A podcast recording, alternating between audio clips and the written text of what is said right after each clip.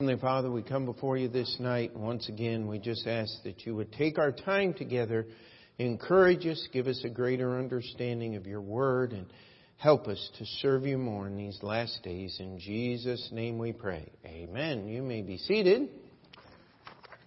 All right. Let's take our Bibles and we're going to start Galatians chapter 2. Just trying to get one more sermon in on faith before the end of the year, and and uh, I think we've touched all around this subject, but I couldn't find any record that had actually preached one whole message on just this uh, subject, and that is faith and works. Um, we have uh, uh, if you like theological terms, uh, uh, and this will be fun for sign language, it's called Pelagianism because there is a fellow called Pelagius. And uh, Mr. Pelagius said that you, in order to get to heaven, must perform certain good works to earn your salvation. Of course, uh, just hearing that statement, all of a sudden we understand very quickly and assuredly that Mr. Pelagius was a heretic, is what we would call him. Uh, someone who does not believe that faith in Jesus Christ alone can save you. And he was uh, argued in his thoughts and his theology, we might say, was argued down through uh, many hundreds of years and until we settled basically where we are today. We had the Reformation come and it says, uh, only by grace are you saved. And the reformers made that uh, their main plea and, and Martin Luther was so strong in his belief that salvation was by grace that when we get to James chapter 2, which we're going to in just a few moments, he didn't want to put that in his Bible because it said that faith is supposed to produce works. And he was so reactionary to a works-based salvation.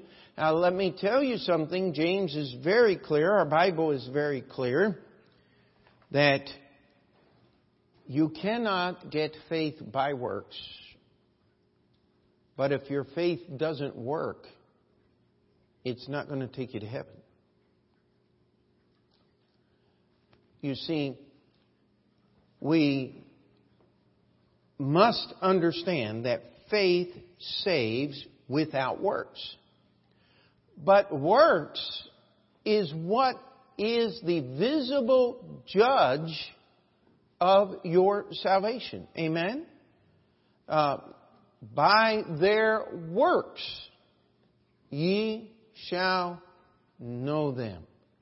If your faith doesn't do something, uh, that was like several years ago. Um, they had this um, oh Ivy League professor. I don't remember what college she was. Released this hidden papyrus that she had and in this papyrus, uh, that was supposed to date back to the first century AD, just a little scrap, it talked about Jesus, the husband of Mary, was the only readable phrase really in the whole thing. And, and this was supposed to debunk the entire truth of the Bible. Does anybody remember that? I mean, it made big news. It was released the week before Easter. Now, if you follow these things at all, you would know that four or five years previous to that, this same papyrus, hidden, secret, was released, and immediately even the Bible hating scholars said, we're not going to take credit for this, it's a total fraud. Uh, it was judged a complete fabrication and invention of somebody's perverted mind to cast aspersion on the truth of the gospel, and yet it was re-released the week before Easter in this person's attempt to overthrow the faith of some. You see, My faith is not based on somebody's piece of papyrus. It's based upon what's written in this book. And we've been through this. In fact, I want you to pray. I'm praying about bringing out the uh, series on how we got our Bible again. And, and uh, because that's a subject that really we, we need to uh, keep going through because uh, the entire quote unquote world of scholarship has rejected the authority of this book called the Bible. And yet, any honest scholar evaluating the facts is going to end up right here, and right here alone in the English language.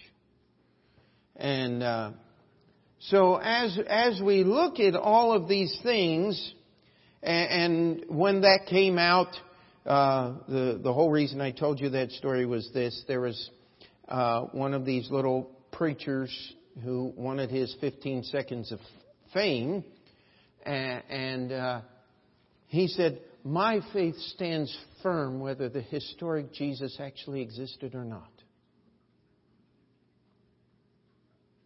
Now, I don't know anything more foolish that a person could say than that. Our faith is based on the historical person of Jesus of Nazareth. Uh, he lived. He was born. We just celebrated Christmas. Amen. And of course, we know Jesus wasn't born on Christmas. But I hope you had fun anyway. Amen. Uh, it, it's okay to enjoy yourself as a Christian. Uh, anything I can do to be at odds with the Jehovah's Witnesses, I'm going to do it. Amen anything to stick my finger in the eye of the ACLU and the atheist uh, organizations, I'm, I'm just going to do it. Amen. I love saying Merry Christmas and I'm sorry, I maybe a little bit in the flesh there, but for all the people that uh, shudder and get upset, there are many more that, oh, thank you. And, and those are the people I'm after. How about you? And so what we are trying to do here is understand that there is a relationship between faith and works. And so we start here in Galatians chapter 2, and uh, we're going to start in verse 16. Knowing that a man is not justified by the works of the law, but by the faith of Jesus Christ, even we have believed in Jesus Christ that we might be justified by the faith of Christ and not by the works of the law. For by the works of the law shall no flesh be justified. How could you get any more plain than that? Uh, does anyone need a commentary to understand what this verse just said? Paul is saying, knowing that a man is not justified by the works of the law. You cannot get salvation by works. Can't do it. No matter how many good works you do.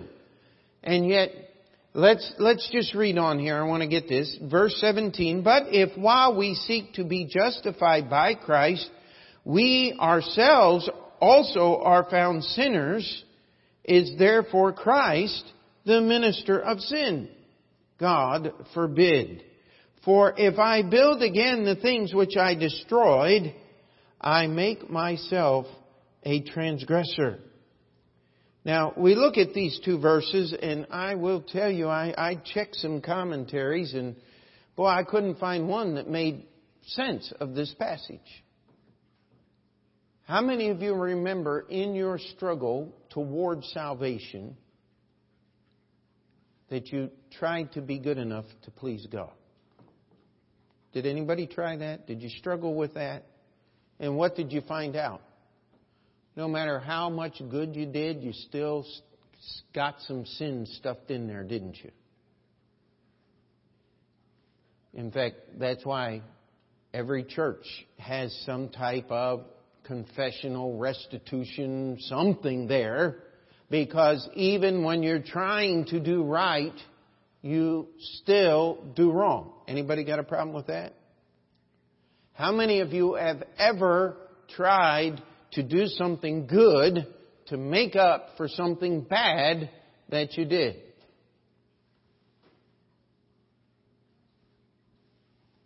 You see, here's the problem, and Paul points out the primary flaw of a works based salvation. If I build, okay, verse 18, for if I build again the things which I destroyed, what does sin do in our life? Sin, when it is finished, bringeth forth what? Death. Sin destroys. And if I try to do good things to take care of the bad things I have done, am I not convicting myself of my own transgressions? Do you get it? That's how simple this passage really and truly is. While I'm trying to do right, I find myself a sinner. the closer I get to Christ, the more sinful I see myself. Because I don't stop sinning. I wish I did, don't you? Now, that doesn't mean that we're going out there and committing murder and adultery and all of these things every day, but you don't have to commit one of the big three to go to hell, my friend. How many sins does it take for the penalty of death to be imputed to your life? Just one. And as I seek to please Christ, I'm going to be faced with my own sinfulness. If if I'm trying to do good things to repay the bad things I've done, I'm just condemning myself. I'm actually, I'm actually listing or glorifying my sin. So we get to verse 19, for I through the law am dead to the law that I may live unto God. I am crucified with Christ, nevertheless I live. Yet not I, but Christ liveth in me, and the life which I now live in the flesh, I live by the faith of the Son of God, who loved me and gave himself for me. It is faith in Jesus' perfect fulfillment of the law that imputes or transfers the record of his death to my record. It applies what Jesus did on the cross to me. Therefore, when Christ was crucified, Paul says it was the same as if I were crucified. The only difference is Christ did all the suffering. The only difference is when Christ died, He came back from the dead in three days. If I die with my sin, I have no such alternative, no such hope, no such power. But Jesus did. You see, I'm not, last verse here, I'm not frustrating the grace of God. I'm living in the grace of God. Could we say amen to that? You see, salvation can only come through faith in Jesus Christ. Because if I will believe that He lived a perfect life without sin, that He died in my place, then God counts His death as my death. I am now dead to the law. I escape the penalty of the law because Jesus paid it for me. Now I've never heard of this being done. But uh, men have written many stories about it of another man suffering death, the death penalty, so that another person could be set free. I, I do not believe there's any such provision, nor, nor has there ever been in American law. Uh, once you are sentenced to die, if they carry through the sentence, you are the one that's going to die. No one can die for you. It's got to be you because that sentence was passed upon you. But the Bible says, Hebrews chapter 2, we've read the verse several times in the last several weeks, that God has allowed or given Jesus to taste death for every man. That he should be one sacrifice for sins forever. You see, only through faith can you not frustrate the grace of God. You see, if you if you get this, when if I if God really had a scale where He weighed the good and the bad, every time I bring something good, I'm reminding God of something evil I've done. Jesus paid for everything evil that I've ever done. So that when I bring a good work to Him, it's not a payment. It's not an earning. It's not an accounting. It should be an act of love toward Him who loved me. Amen? And so let's go to the next passage, James chapter 2.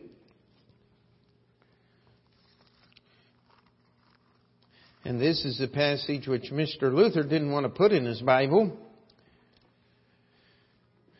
because verse uh, let's start in verse 17 even so faith if it hath not works is dead being alone yea a man may say thou hast faith and i have works show me thy faith without thy works and i will show thee my faith by my works Thou believest that there is one God, thou doest well. The devils also believe and tremble.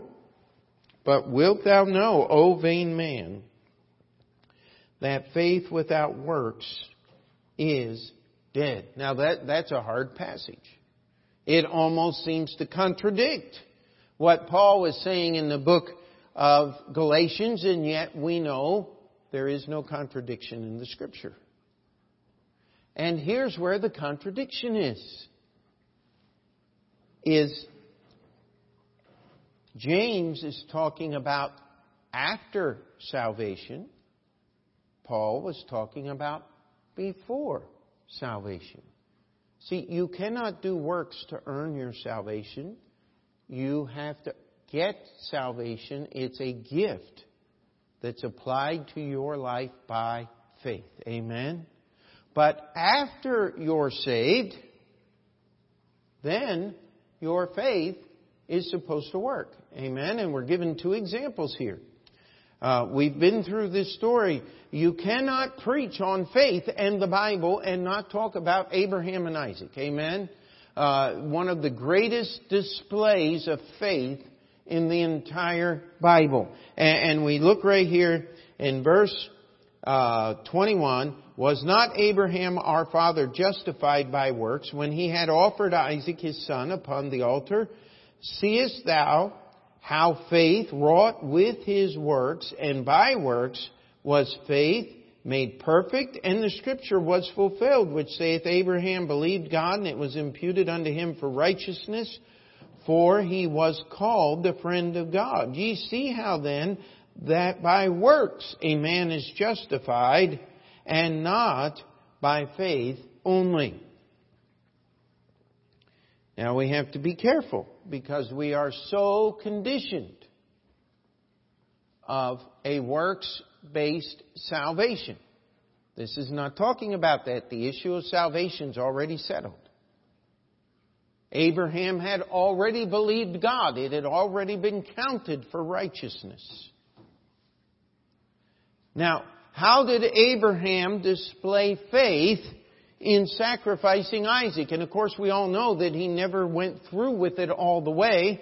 Isaac was bound, he was laid on the wood, the fire was there, he was just about to take the knife and, and kill his son, and then he would light the fire. The book of Hebrews tells us that Abraham was so childish in his understanding of this. He said, God promised that my seed would be through Isaac. Now God says he wants Isaac offered as a burnt sacrifice. Therefore, Isaac will be raised from the dead because God never goes back on his promises. Does anybody see how simple A plus B equals C that is? Uh, uh, that is the basis of faith. It is believing God's Word, believing that there's no contradictions. This is the greatest problem we face when we deal with scholarship is people put themselves in the place of God over His Word and reinterpret the Word to mean things that make sense to them. That's not faith. That's why we have so many different religions today. I mean, not to just pick on Islam, but it's not hard to figure out the tenets of Islam being developed by one perverted man in the uh, in the uh, fifth century there, the 600s. Uh, it, it's uh, it's not too hard to figure this out. Uh, women were nothing but property. Uh, they were there to please the man.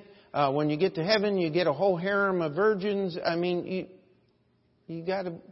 Uh, anybody that figured this thing out has no clue as to the joy and the blessings of a marriage to one woman, what it is.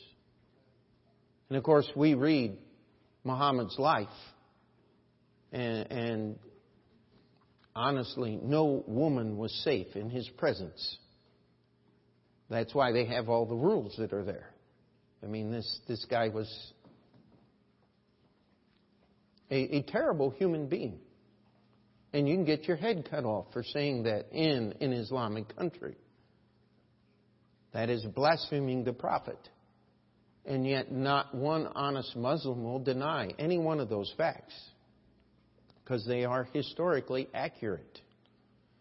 it's not too hard to figure out this thing in the Catholic Church why the Pope can speak without error. Well, if you were the Pope, that'd be a pretty good thing to say about yourself, now wouldn't it? Uh, I mean, it, it just is nonsense. And yet, when we come to the Bible, all of those things clutter and confuse and distract the simplicity and the message. If your faith cannot believe God's Word, period, what kind of faith do you have? Now, aren't you glad God will never test you like He did Abraham? I certainly am. I'm glad that I was born when I was, that I can hold the whole counsel of God in my hands. And Abraham exhibited faith by simply believing God's word. But Abraham believed God's word that he rose up the next morning. Read Genesis chapter 22. We'll try to keep moving here so we don't get too late. Read Genesis chapter 22. He rose up early the next day. He took the fire. He took the knife. He took the wood. He took every, he took Isaac. Uh, he made sure that the servants stayed here at the base of the mountain and were so far away that they could not see or perceive what Abraham was about to do because Abraham knew that those servants would judge him uh, as a madman and would stop him from bringing any harm to Isaac, and yet God had said this. And God was illustrating a point to his friend. I love that part. Of all people in the New, Old Testament, Abraham understood what Jesus was going to do. He understood there would be no substitute. There'd be no ram caught in the thickets when God's Son marched up that same mountainside and would be suspended between heaven and earth on an old rugged cross. And God stopped Abraham before he did one bit of harm. And I, I love to put this in again, this is my opinion. I don't think Abraham was one of those guys that carried the rope behind his back and when his son wasn't looking, gotcha, tied him up. I believe there was some cooperation there. I believe Abraham sat Isaac down and explained to him what was going to happen. And Isaac shared his father's faith and was obedient. I don't know any way a 118 year old man's going to tie up an 18 year old boy, huh? Like I told you, when my when my boys get uh, about 15, 16 years old, we stop arm wrestling and all those other things. Uh, you know, I just don't want to get hurt. Amen. Uh, uh, the the truth of the matter is, this whole thing was about faith. But that faith couldn't be demonstrated unless Abraham got all the things that were necessary, unless he traveled to the place where God told him to, unless he left the servants where he did, unless only Isaac and he ascended the top of that mountain, uh, unless he got cooperation from his son to make this whole thing happen just to have God stop him at the very last moment. But I want to challenge you that Abraham had already done this thing a thousand times in his heart in those days that he was traveling there. That he was holding on to faith. Everything was about watching that son be resurrected from the ashes of that burning of that offering. And that's why the Bible says, which he received him in a type as far as Abraham was all, uh, concerned, he had already did it. Psychologists tell us if you stop and you think about something three times, if you'll sit there and dream your way through, you can put the stress on your body of having done that very thing. That's why it's good not to think about sin and sinful things because it, it's, it's not healthy. We've got to be careful and watch what we allow in our minds and in our hearts because that's where faith begins. So we come back to James chapter 2 and we have um, two more verses here. Likewise also was not Rahab the harlot justified by works when she received, had received the messengers and had sent them out another way. So in Joshua chapter 2, we have the story of Rahab. Now the two spies came into Jericho and they were looking for a place to hide out and so there they went into Rahab's house and what does the Bible say? She received them. She knew who they were. Now, I've had some questions uh, by people, well, didn't Rahab lie? Oh yeah. Did God bless Rahab's lie? Oh no. He blessed her obedience. She received them. She hid them. She gave them instructions on how to evade the men that were hunting for them. And she took the scarlet thread, which the spies said would be the sign, and she bound it in her window that very day. It would be weeks, actually, before all of the things would happen. The children of Israel would cross the Jordan uh, River. They would camp at Gilgal. There, there would be uh, several things that were happening. They were going to keep the Passover, and then comes Jericho. So here we have Rahab waiting all of this time with that scarlet thread tied in her window, knowing that as soon as the armies of Israel marched around the city or marched into the city was what she was expecting that all of her family would run into the house and lock the doors and they would stay there until the battle was over. And that was the sign that they would be saved. And what did Rahab do? She obeyed the words of the spies completely. She expressed her faith in God.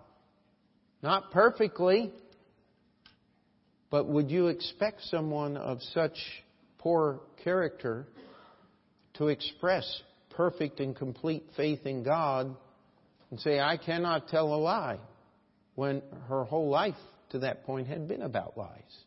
We go back to uh, uh, our first passage in Galatians chapter 2, as we seek to have faith in Christ, sometimes we make ourselves transgressors, don't we? And so here simply the verse is, this passage is summarized by, for as the body without the spirit is dead, so faith without works is dead also. So what we have here is James dealing with the issue of a workless faith and Paul dealing with the issue of a faith that cannot be earned by works. Are we all together on the differences? And we are speaking to two different groups of people about two different times in a person's life. And that we understand that faith must save without works. But once you're saved, faith must work. Things got to happen. How many of you can, if, if I were to call on you, could say, I've seen God do things in my life since I got saved? Amen? You see, that's Bible salvation. Now, I want to spend the last few minutes. I want you to turn with me to Matthew chapter 8.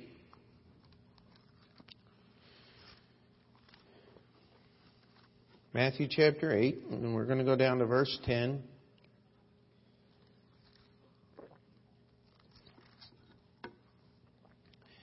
It says, When Jesus heard it, he marveled and said unto them that followed, Verily I say unto you, I have not found so great faith, no, not in Israel. Now, this is often a, a question that is asked is, how, how do I measure my faith? How, how do I know if I'm of a little faith or if I have great faith? How in the world can I tell? Well, there are two times in the Bible where Jesus uses the term great faith, referring to the faith that belongs to a person or that a person is expressing, and this is one of them. This was a Roman centurion.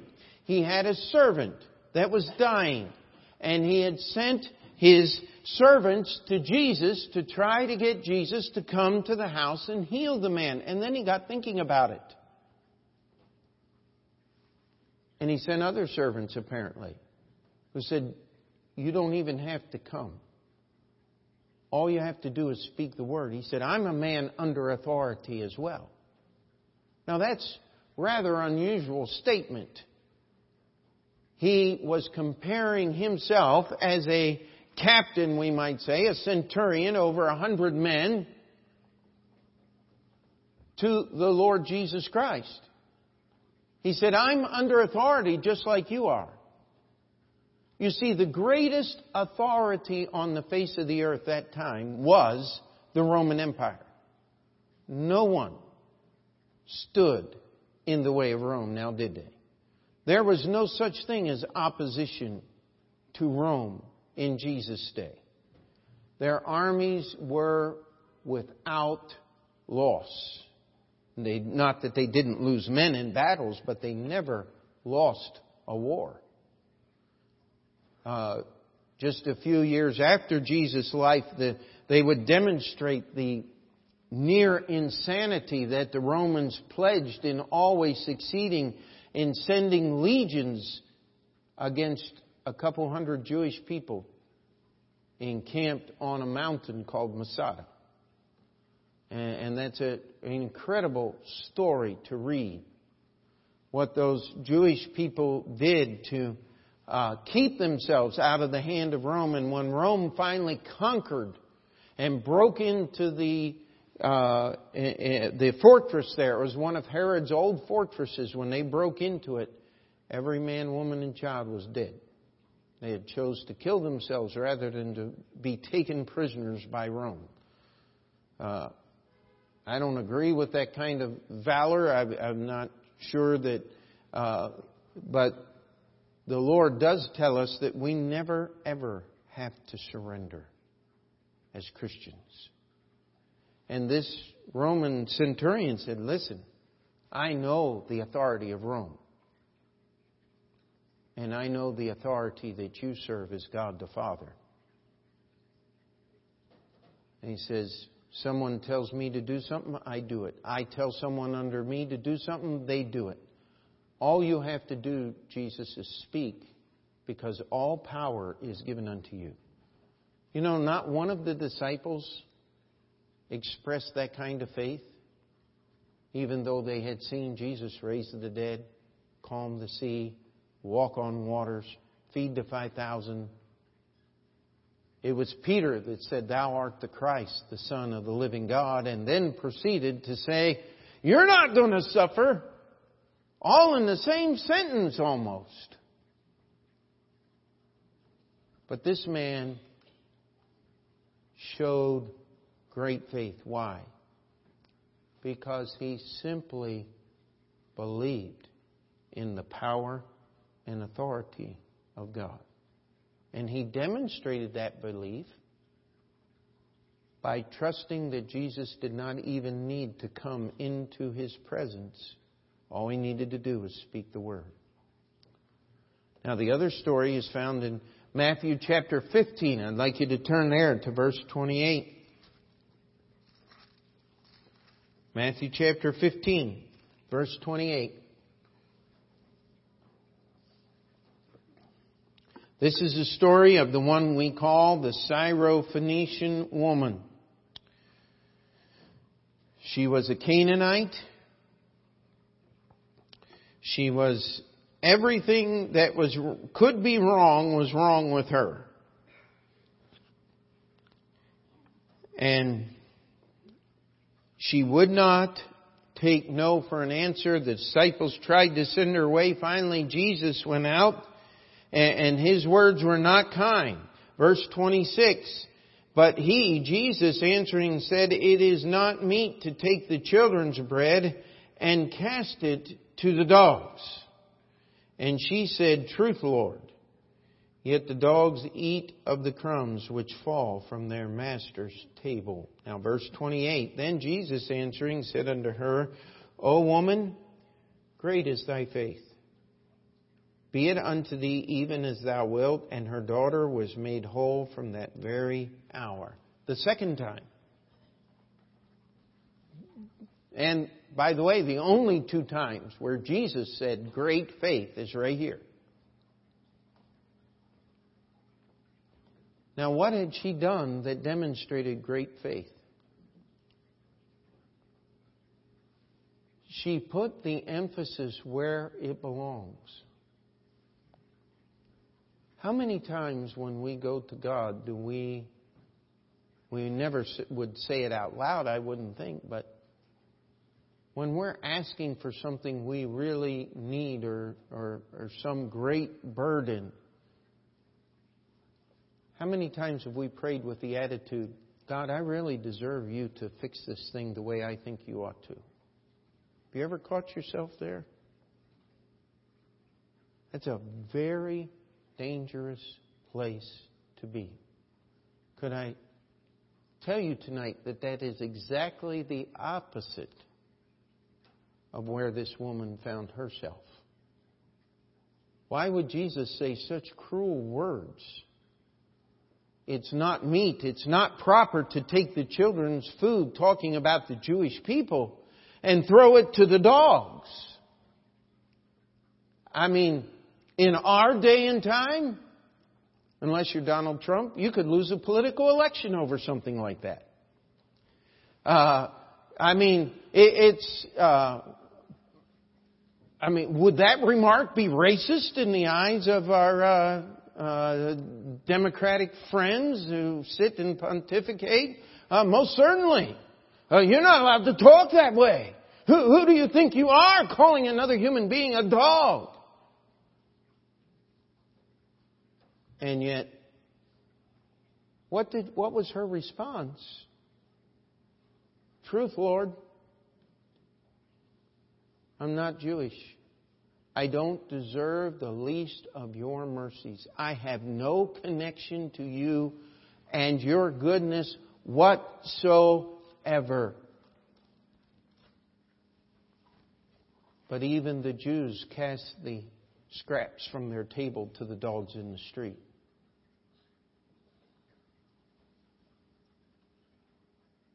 You know what she was making this about? See, it was no longer about her.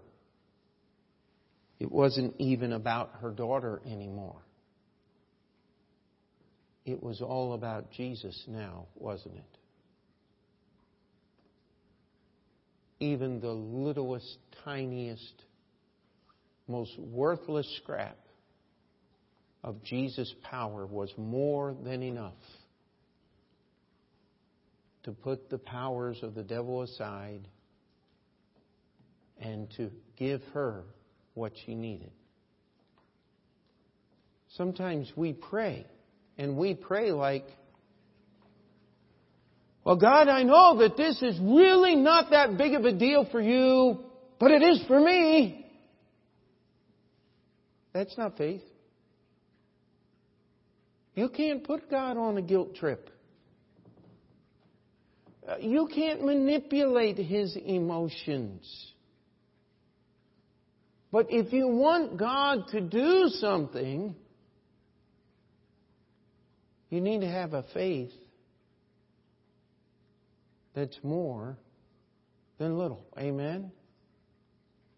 Jesus stepped in for the disciples. Oh, faithless generation. How many times did he, he condemned them for, oh, ye of little faith, and then said, peace, be calm, and it was calm. You see, we need to understand something. Faith saves without works, but once you're saved, faith has to work. And if you want great faith, you have to get yourself out of the equation because it's not about you. It's about God. Just like Abraham, he held on to God's words. That's all he did. Did it make any sense? Well, to Abraham, it made perfect sense. Isaac's going into this thing alive, and Isaac's coming out alive because God said he would be around to have children and to carry on my line. That's not an unreasonable faith. That's just a biblical one. That's a non contradictory understanding of what God said. Amen? And what we simply need if we want to see God work in our life is we need to stop coming up with complex things and just simply hold on to God's Word. Just simply do what's right. Just simply believe. And, and, and that belief is going to be manifest when a person gets saved. They believe to the point that they call upon the name of the Lord and get saved. Amen? But as many as received Him, how do you receive Jesus as your Savior? God be merciful to me, a sinner, is the simplest way. Understanding that Jesus died on the cross for you, that He rose again for you, and that His works will be counted for your works. His death will be counted for your death. That's how a person gets saved. But once the Holy Spirit of God comes to live inside us, He intends for us to show the world our faith by the way we live. And if we want great faith, all we have to do is understand it's all about Jesus. It's not because we're worthy. I have boldness to enter into the holiest of all by the blood of Jesus Christ. But I don't have a right. That, that word is used so poorly in our modern English. I have the privilege through the forgiveness that Jesus has given me. Amen. It's all about what God wants to do. He put this woman's faith on display by calling her a dog. And by the way, is any sinner worth more than that to God? Do any one of us have a right to ask for God's mercy based upon anything other than His love for us? You see the difference? And that's what great faith is. And we need to pray that in this coming year, that my faith, that your faith will not be little faith, weak faith, without faith. But we need to pray that God would give us great faith to live in these last days for Him. And all God's people said, Let's pray. Dear Heavenly Father, we come before you. We thank you for your love. We thank you for your word. We thank you that this idea of faith is open for whosoever will. And that all we need to do is believe. Yet, you're not going to leave us stay the way we were when we got saved. You're going to change us and you're going to move in our hearts and in our lives to bring glory to your name. Take just a moment before we finish that prayer. If anyone needs to slip out of a seat, the altar's open.